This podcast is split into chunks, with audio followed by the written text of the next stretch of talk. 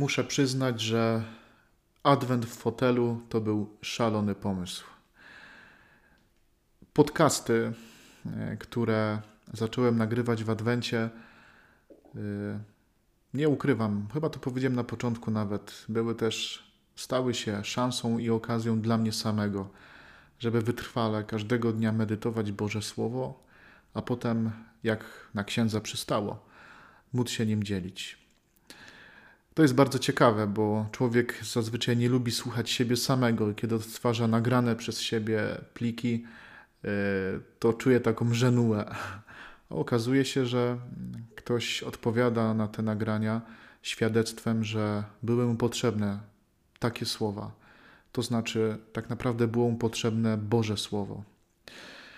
Powoli adwent w fotelu dobiega końca. Nasze siedzenie w wygodnym foteliku, słuchanie słowa po to, żeby być gotowym na Jego przyjście, to powoli staje się już rzeczywistością. W ten wtorkowy dzień, być może wtorkowy poranek, a może wtorkową przerwę w pracy albo wtorkowy wieczór, zapraszam Was do posłuchania słowa, które wszyscy dobrze znamy, znamy jako Magnifikat Maryi. Wczoraj nie czytaliśmy Ewangelii, ale ona była o spotkaniu Maryi z Elżbietą, o spotkaniu dwóch kobiet, które doświadczyły niezwykłej Bożej interwencji. A dzisiaj słyszymy, jak Maryja uwielbia Boga w tym niezwykłym doświadczeniu, które ją spotyka. Zaczynamy.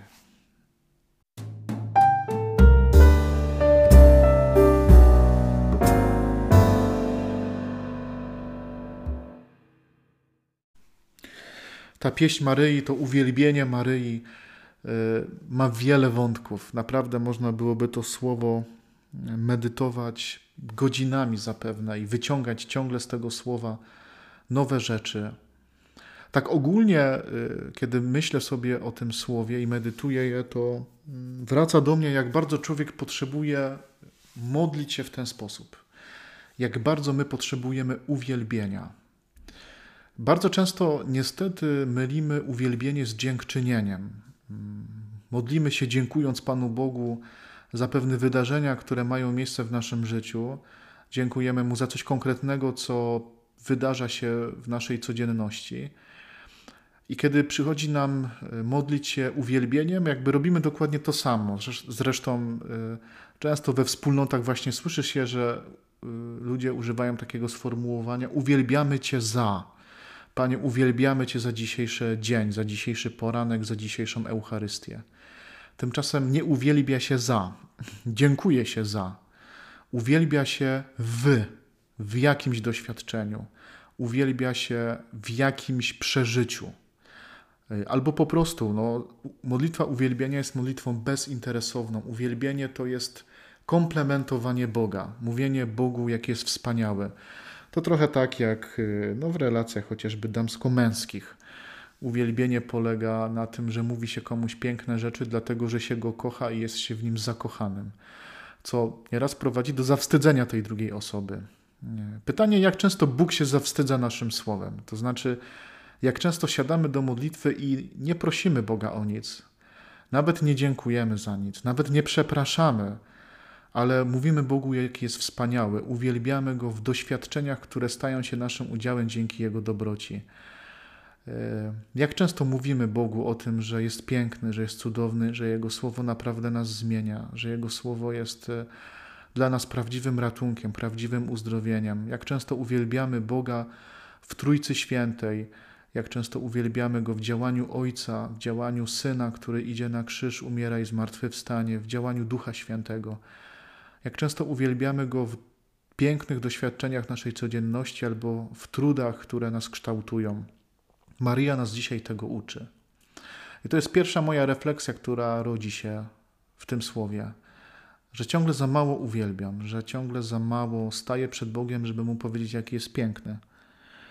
A druga, to dotyka mnie to słowo, kiedy Maryja mówi o tym, że Bóg strącił władców z tronu, a wywyższył pokornych, głodnych nasycił dobrami, a bogatych z niczym odprawił. To jest takie słowo, które mówi, Maryja w tym słowie mówi o takim doświadczeniu, które przeżywa, które kompletnie jest wywrotowe i łamie wszelki ludzki porządek.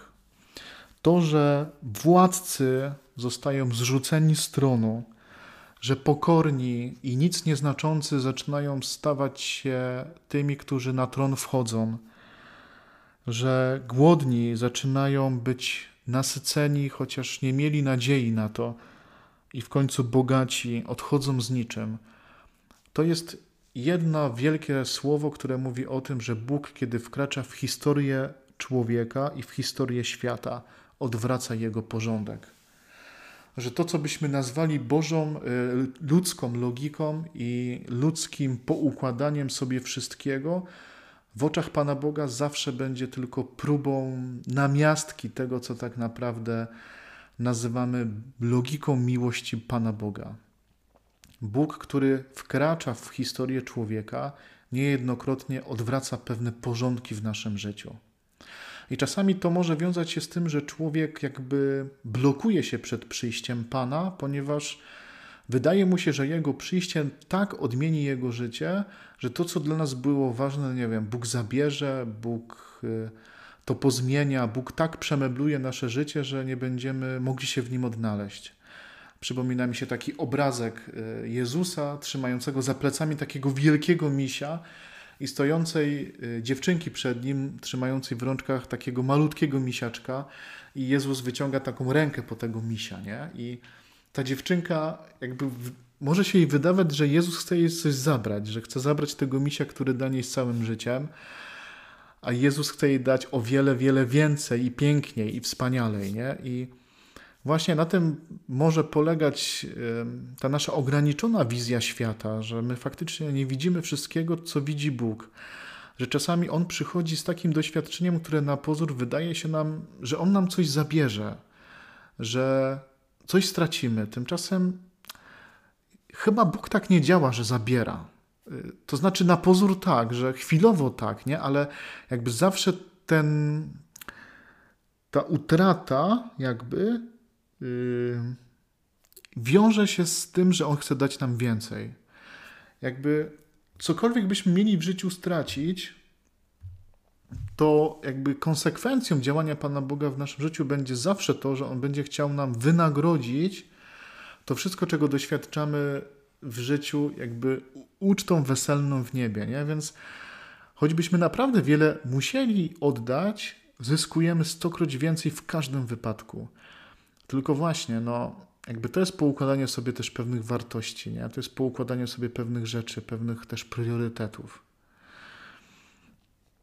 Myślę, że Bóg nas zaprasza dzisiaj przez to słowo, żebyśmy zweryfikowali naszą modlitwę i zapytali się dzisiaj, czy jesteśmy ludźmi, którzy uwielbiają, którzy bezinteresownie spotykają się z Bogiem, którzy Go komplementują, zawstydzają.